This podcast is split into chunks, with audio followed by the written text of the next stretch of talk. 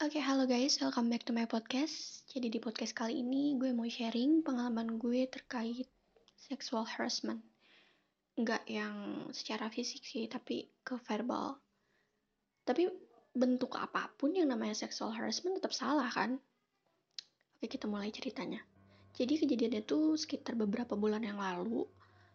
Gue itu kerja, um, gak kerja sih, training. Training di salah satu perusahaan bukan perusahaan juga sih kayak cabang perusahaan gitu. Dan gue kenal sama beberapa orang di sana. Kenalan maksudnya. Terus ada satu orang dia cowok jabatannya cukup tinggi saat itu. Dan menurutku dia asik isi going juga gitu. Jadi gue fine fine aja untuk ngobrol sama dia seperti gue ngobrol sama anak-anak yang lain gitu. Terus di situ posisinya setelah uh, closing shift gue di belakang sama dia sama satu karyawan juga perempuan. Kita bertiga ngobrol nih. Terus tawa-tawa. Dan gue memang sempat tukeran nomor telepon sama si karyawan yang perempuan ini. Terus dia ngomong kayak gini ah ay lu sombong katanya itu masa yang di save nomor dia doang? Gue enggak katanya. Terus ya gue nggak ada feeling apa-apa ya. Gue juga nggak termasuk untuk uh, ngebuka diri gue ke dia lebih dari sekedar temen gitu terus gue bilang ya udah mana sih nomor lu? kata gue gitu. Dan akhirnya um, kita tukeran nomor WhatsApp juga di situ. Mungkin kalau lo denger cerita ini lo bakalan ngehakimin gue juga sih kayak lo ngapain ngasih nomor lo lawan jenis? gitu ya kan. Ya itu memang salah gue juga. Cuman di sini posisinya karena dia itu temen partner ya partner kerja gue di tempat itu gak ada salahnya kan untuk gue untuk welcome sama dia gitu dan ya besoknya malamnya sih malamnya setelah pulang kerja uh, dia chat gue di WhatsApp ngajak gue main. Dan posisinya dia ini tahu nih gue udah punya pacar juga. Aneh kan? Dan setelah itu gue tolak. Gue bilang gak mau hujan kata gue gitu. Ditambah kan lu tahu gue punya cowok. Gue bilang gitu kan. Terus dia bilang kayak gini ya nggak apa-apa kan cowok lu nggak akan tahu katanya gitu. Ya kalau misalnya lo nangkep nih di sini aja dia udah red flag banget. Udah chic banget pokoknya udah GWS banget deh pokoknya. Tapi uh, eh, gak gue balas tuh chatnya gue dimin sampai besoknya dia ngechat lagi karena dia sempet komen status WhatsApp gue gitu kan keadaannya gue lagi memang berantem sama doi gue dan seperti biasa perempuan ya kalau misalnya lagi galau-galau gitu dia pasti upload di story kan ya di WhatsApp gitu dia nanya nih kenapa? katanya gitu. Ya gue cerita lah ke dia ini soal problem gue sama si pacar gue ini. Itu gue tanya sebenarnya bukan cerita sih lebih ke gue tanya uh, wajar gak sih cowok gue kayak gini gini gini? Gitu. Terus dia bilang enggak lah udah gak sehat cowoknya gini katanya taksik lah apalah gitu. Dan udah sebentar itu doang gue juga gak bermaksud untuk uh, apa ya nyari attention dia gitu. Karena gue juga udah punya pacar gue berantem sama cowok gue bukan berarti gue nggak sayang lagi sama cowok gue kan? Tapi itulah puncaknya. Gak lama dia ngechat lagi. Eh gue boleh nanya gak sih katanya gitu. Gue mikir kayak eh udah emang mau nanya apa nanya aja gitu kan. Karena gue nggak ada pikiran yang busuk yang buruk gak ada sama sekali gitu. Terus dia bilang lu selama dua, dua tahun pacaran sama cowok lu tuh ngapain aja sih? katanya gitu. Ya gue explain dong gue sama cowok gue sering jalan-jalan gitu. Terus kita punya planning untuk keluar kota bareng. Terus eh, jalan-jalan sama dua keluarga juga. Entah keluarga doi atau keluarga gue gitu. Terus dua keluarga juga gathering di situ keadaannya. Dan gue juga nemenin doi pas doi kehilangan bokapnya gitu. Dia kayak gue ceritain itu itu aja. Karena memang menurut gue pertanyaan dia tuh arahnya ke situ gitu. Nanya kan ngapain aja? Ya gue jelasin dong. Tapi ternyata pertanyaan dia bukan ke arah situ tapi ke arah yang uh, adult banget gitu. Ya lo ngerti lah maksudnya apa ya? Dan dia balas kayak gini ih bukan itu loh maksudnya katanya. Yang itu loh kata dia gitu. Dan ya gue langsung kayak mikir ini orang apa nih? Kayak udah gak bener banget kan. Dan akhirnya nggak gue ladenin nggak gue balas lagi gitu gue dimin terus uh, eh, gue tetap debat nih sama cowok gue sampai kita sindir-sindir lewat status. Terus gak lama sih orang itu komen lagi. Nanya uh, eh ngajak. Ngajak gue check in. Lu gimana sih rasanya diajak check in sama stranger? Itu dia hitungannya stranger kan ya? Kayak enggak stranger juga sih tapi orang baru kenal gitu. Terus gue langsung kayak apa nih? kata gue gitu. Gue balas dong. Apa sih lu ngajak kayak gitu? Lu nggak mikir ya? kata. Gue kan udah punya cowok. Lu tuh nggak bisa ngargain perempuan banget ya. Lu tuh mandang perempuan tuh rendah sampai lu berani ngajak kayak gitu. Gak pantas kayak gitu. Lagian nih ya nih chat WhatsApp aja disadap sama cowok gue gue bilang kayak gitu. Padahal nyatanya nggak sama sekali. Doi gue bukan orang yang seposisif itu untuk nyadap wa gue tapi karena gue tuh mau ngingetin dia aja gitu nge-warning dia kalau misalnya dia tuh nggak boleh kayak gitu ke cewek orang karena cowoknya tahu gitu kan. Dan si dia ini malah balas kayak gini ah palingan kalau misalnya cowok lu nggak nyadap WA lu juga lu tetap mau katanya gitu. Ya begitu. Dan akhirnya gue maki-maki dia lah ya. Gue katain sinting gue katain anjing juga gitu. Terus gak lama gue blok kontaknya gue nangis di situ karena memang gue bermasalah sama doi gue juga. Terus doi gue di situ mikir yang enggak enggak katanya gue hmm, cheating lah gitulah apalah gitu ya. Pokoknya ah gitulah. Intinya hari itu tuh gue hancur banget pikiran gue tuh. Rusak banget pokoknya. Terus gak lama tuh hmm, nyokap gue nanya kenapa gue cerita lah sama nyokap gue gini gini gini gini? Akhirnya nyokap gue bilang ya udah cerita aja ke tetangga gue yang notabene nya kenal sama dia. Dan di situ memang si tetangga gue ini yang ngajuin gue untuk masuk di kantor itu. Dan ya udah gue cerita sama dia. Berharap dapat perlindungan gitu kan. Tapi ternyata itu adalah kesalahan fatal yang gue lakuin. Setelah itu, gue makin ditekan sama dia, sama karyawan di tempat itu juga. Sampai doi gue tuh kan marah. Setelah tahu ya kejadian aslinya kayak gimana, dia marah. Dia chat lah si orang itu. Dia maki-maki orang itu. Ngajak ketemu juga. Tapi ada satu karyawan di sana bilang kayak gini udah deh, jangan diperpanjang masalahnya nggak usah ngadu sana sini katanya gitu. Kalau menurut lu ngaduin permasalahan sexual harassment itu salah, tolong kasih tahu gua. Tapi kalau misalnya kalian mikir ini nggak salah, berarti yang salah itu dari mereka kan, otak mereka yang salah gitu. Dan gue pun nggak ada apa ya nggak ada pikiran untuk ngadu ke siapa pun sama sekali itu kayak gue ngapain mikir ngadu-ngadu ke orang gitu. Sama aja gue kayak nyebarin aib gue sendiri ya kan? Dan sebenarnya saudara gue ini salah satu anggota organisasi masyarakat gitu. Jadi kayak punya power lah di kawasan situ ya saudara gue nih. Terus si tetangga gue bilang ke nyokap itu jangan sampai si ayah ngadu ke saudaranya katanya gitu. nanti jadi panjang urusannya takutnya di diapa-apain katanya gitu. Kalau secara logika gue mau ngapa-ngapain orang itu ya? Mau sampai dibawa ke jalur hukum tuh sama saudara gue pun itu udah wajar kan? Secara dia ngelakuin sexual harassment ke gue secara verbal dan dia nggak menyesali perbuatan itu malah nganggep kalau misalnya kata-kata sumpah serapa yang gue bilang itu sebuah bentuk penolakan karena gue jaim. Karena katanya kalau misalnya cowok gue nggak tahu gue tetap mau katanya gitu. Di situ gue kaget dong. Kayak loh gue kan korban di sini. Gue kan orang yang apa ya yang butuh perlindungan di sini tapi kenapa dia yang dilindungin dia yang nggak boleh digebukin dia yang nggak boleh diserang sama orang gitu. Nggak boleh ada yang tahu juga gitu kan. Kenapa? Harusnya kan di sini terserah gue untuk uh, cerita ke siapa pun minta perlindungan ke siapa pun dan dia diadili dengan baik gitu. Karena menurut gue gini sesepele apa pun ucapan kalau dia udah mengarah ke sexual harassment itu harus ada tindaknya harus ada hukumannya harus ada sanksinya gitu. Biar dia punya efek jerah dan gak akan ada lagi orang-orang yang jadi korbannya gitu loh. Dan fatalnya lagi orang yang bilang jangan diperpanjang masalah pertama kali adalah karyawannya uh, bawahan dia yang perempuan juga. Aneh kan? Dia perempuan dia tahu nih gue korban sexual harassment dari si atasannya ini. Tapi dia malah bilang gue tuh nggak boleh memperpanjang masalah katanya gitu.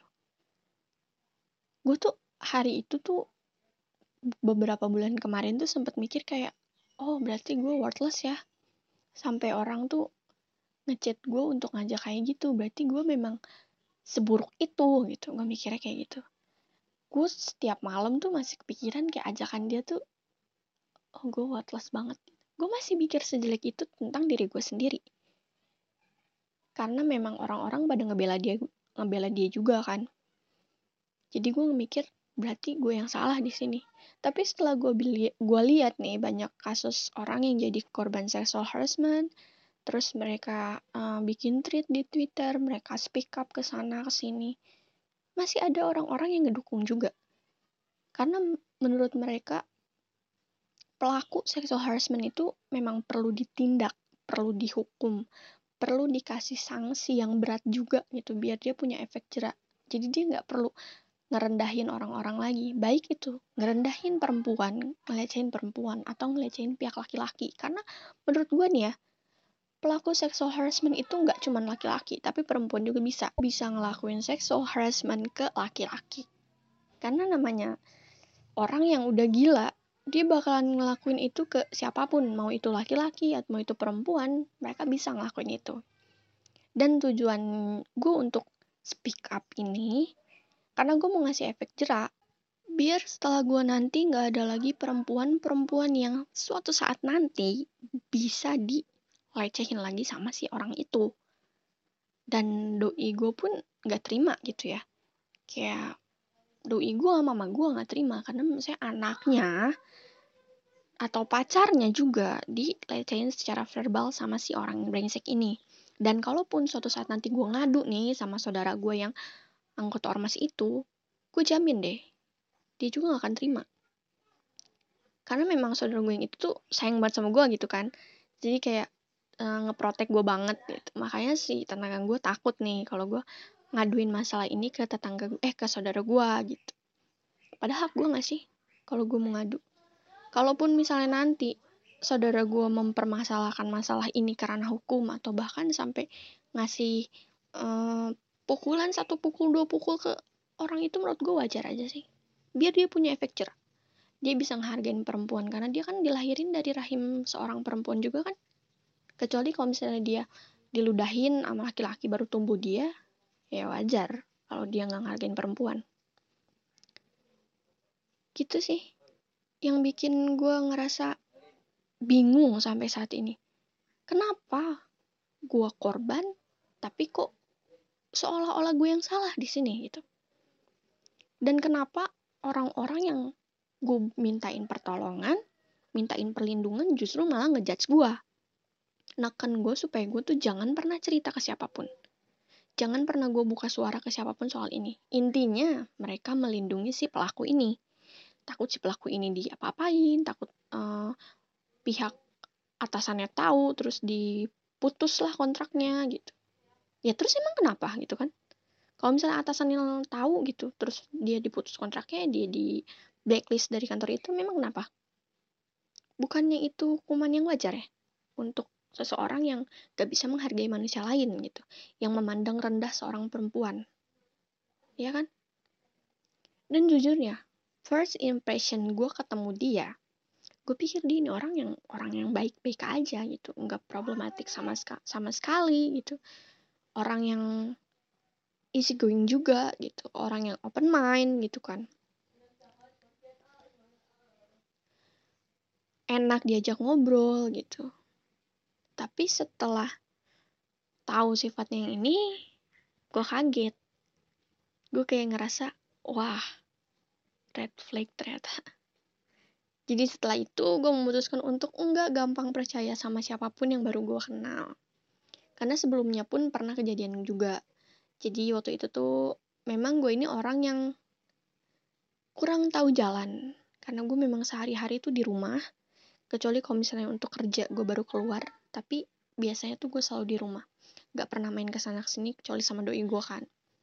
Dan gue memang gak tahu jalan sama sekali. Keadaan waktu itu gue memang belum pacaran sama doi gue dan gue punya pacar sebelum doi gue ini. Jadi waktu itu tuh gue mau ngelamar kerja di satu perusahaan yang cukup jauh dari rumah gue nih. Dan uh, kalau nyeritain ini kesel banget gitu.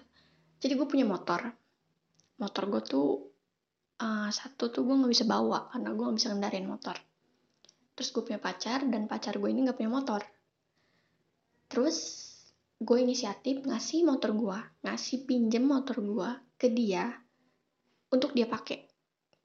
Jadi next kalau misalnya gue mau ke mana-mana dia yang ngantar pakai motor gue masalah bensin gue yang tanggung even itu motor gue gitu dia pakai. Tapi bensin tetap gue yang tanggung dan ya waktu itu gue bilang besok aku mau ngelamar kerja ke sini. Jadi kita otw sekitar jam 5 atau jam 6 dari rumah. Dia nyanggupin dan nyokap pun ngerasa kayak oke okay, uh, anak gue aman gitu. Tapi besoknya ngilang dia. Di telepon ke aktif di whatsapp ke aktif. Dan nyokap gue langsung kayak hilang respect gitu gue berangkat sendiri. Waktu itu pakai ojek online dan ya setelah sampai ternyata gue telat. Karena waktu itu kan pas nungguin dia tuh sempet lama ya ngehubungin dianya gitu. Jadi checklist mulu buat telepon gak aktif jadi sempet lama gitu nungguinnya. Pas nyampe sana tuh gue naruh lamaran terus gue balik. Gue jalan balik ketemu sama dua orang cowok.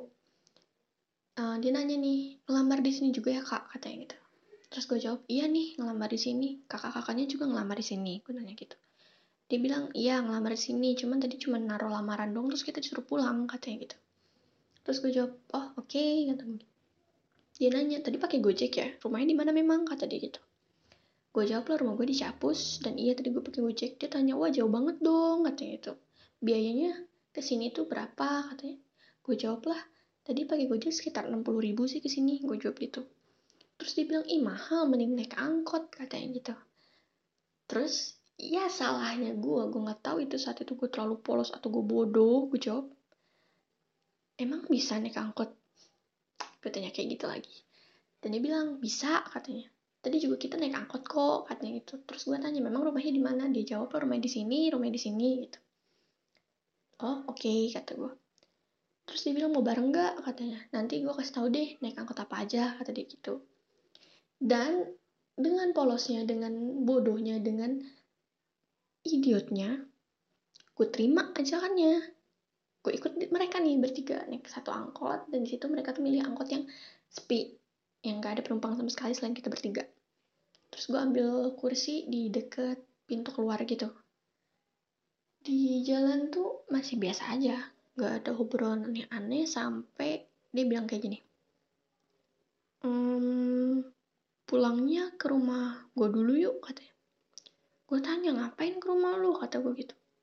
Iya ke rumah gue dulu aja katanya. Main di rumah gue gak ada siapa-siapa kok kata dia. Gue langsung mikir kayak wah ini apa nih? kata gue gitu. Terus gue jawab nggak deh nggak usah deh kata gue hmm, gue jalan ke ke rumah aja gak bisa lama-lama kayak gitu. Terus kata dia oh ya udah katanya. Tapi nanti gak akan gue kasih tahu jalannya ya emang gimana lu pulang sendiri nggak dikasih jalannya sama gue emang bisa? Katanya gitu. Mendingan ayo udah ikut ke rumah gue dulu nanti gue cari gue anterin pulangnya katanya gitu. Udah red flag banget. Dan alhamdulillahnya alhamdulillahnya setelah gue buka WhatsApp nyokap gue online. Dan gue langsung nge WhatsApp nyokap saat itu. Terus gue tanya jalan mana yang harus gue ambil dan angkot apa yang harus gue naikin untuk sampai ke rumah? Gue jelasin gue ada di mana di mananya. Dan nyokap pasti tahu gitu. Tapi gue nggak bilang nih kalau misalnya ternyata gue tuh sempet kayak dijatin sama orang disuruh datang ke rumahnya si cowok itu supaya gue dianterin balik sama dia. Sampai rumah dengan badan yang udah lemes banget karena gue takut gue ceritain ke nyokap semuanya. Dan di situ nyokap kaget dia tanya kayak terus kamu kenapa-napa nggak? Katanya gue jawab enggak alhamdulillah gue nggak diapa-apain sama dia karena setelah itu nggak lama ibu-ibu naik angkot itu sama bapak-bapak juga. Tapi di situ nyokap kelihatan kecewa sama si pacar gue ini dan setelah itu gue tuh pulang sekitar jam 10 siang kalau nggak salah. Gue berangkat jam setengah tujuh nyampe sana jam sekitar jam 8 lewat. Terus diem dulu gitu terus sampai rumah tuh sekitar jam 10 deh. Setelah jam 10 dia tuh masih belum aktif si mantan gue ini bukan pacar gue pacar gue saat itu si mantan gue ini masih belum aktif juga nomornya. Setelah jam setengah satu siang dia baru aktif. Dia bilang maaf aku baru bangun tidur. Nggak lama dia langsung ke rumah. Dan di situ lo bisa tebak lah ekspresi nyokap gue seperti apa ke dia. Gue juga ceritain ya tadi ada cowok gini gini. Gini terus dia bilang gimana orangnya? Sini aku samperin katanya gitu. Ya memang dia tipikal orang yang so jagoan tapi ya minim tindakan gitu. Dia nggak bisa ngelindungin ceweknya. Udah dua kali begitu. Pertama sama orang-orang mabuk waktu balik kerja dan sekarang seperti itu.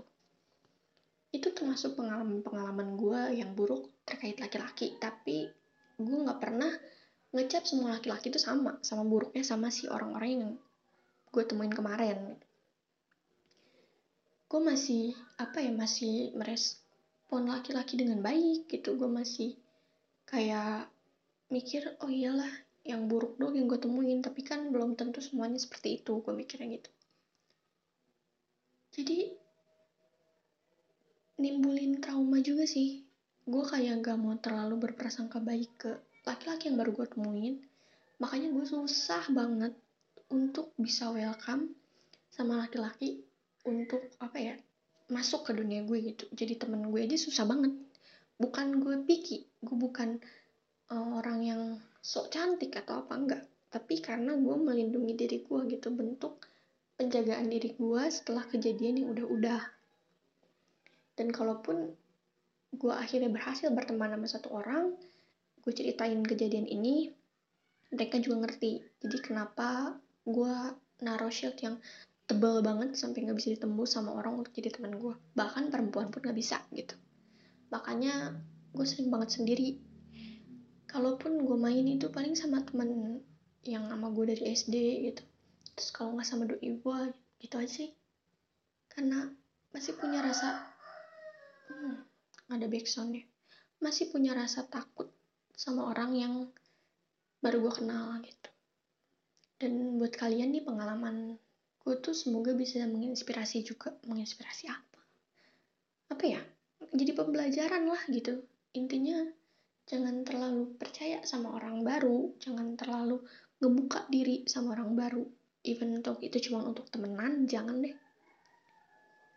Karena ngeri.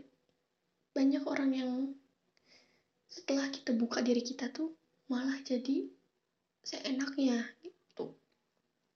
dan buat lo nih, orang yang beberapa bulan lalu mengucapkan kata-kata yang tidak pantas ke gue, semoga lo bisa kena karmanya. Tapi setelah itu memang kena karma sih. Di perusahaan itu kena sanksi karena ternyata mereka melakukan kecurangan. Hi, doa gue itu. Enggak sih, bukan doa gue. Apa ya? Lebih ke hukuman Tuhan gitu loh tapi semoga setelah itu dia berhenti deh untuk ngendahin perempuan ngedeketin promo perempuan untuk ngajak yang enggak-enggak gitu. dan ya setelah dia keciduk sama atasannya pun dia malah bilang kalau itu bercanda. Terus dia bersikap seolah-olah gue yang gak nerima candaan. Sih betapa sakitnya otak dia ini. Bahkan ayam aja setuju. Udah sih segitu aja. Kayak terlalu panjang gue ngebaca hari ini. Tapi semoga bisa menginspirasi kalian untuk nggak terlalu baik sama orang nggak terlalu percaya sama orang dan punya uh, shield sendiri untuk diri kalian.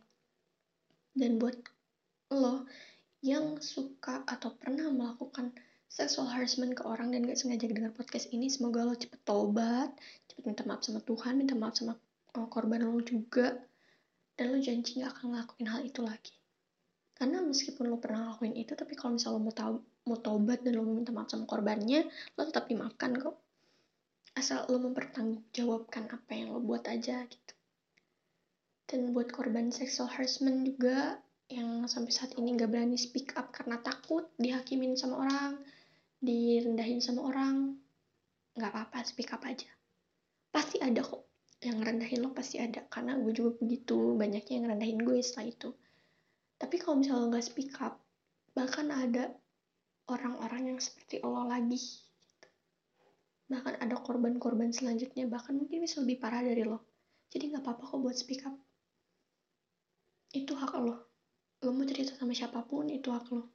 Dia mau diapain sama orang yang lo ceritain juga itu memang apa ya hukuman dia gitu jadi jangan takut untuk speak up ketika lo nggak salah ketika lo ada adalah korban tapi lo disalahin yang salah bukan lo tapi orang yang nyalahin lo gitu aja sih oke sekian dulu podcast dari gue ini semoga bisa bermanfaat dari bagi para pendengarnya dan jangan lupa di-share ke semua sosmed kalian.